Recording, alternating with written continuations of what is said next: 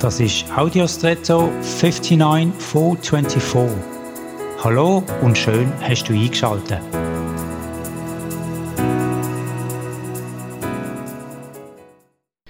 Auf der Strasse gibt es in urbanen Gebieten Spuren. Das sind Bereiche, in denen die Verkehrsteilnehmer geordnet den Strassenraum bevölkern. Man sollte dann also nicht irgendwo fahren, sondern in einer von diesen angegebenen Spuren. Damit wird der Verkehr flüssiger, geordneter und damit auch sicherer. Daran halten müsste ich mir rein theoretisch nicht. Ich könnte mit meinem Verkehrsmittel so fahren, wie ich will und wo ich will, würde damit aber mich selber und andere gefährden. Nicht nur, weil ich vielleicht mehr Platz bräuchte, sondern weil mein Verhalten für die anderen nicht nachvollziehbar und schon gar nicht voraussehbar ist. Das würde den Stress erhöhen.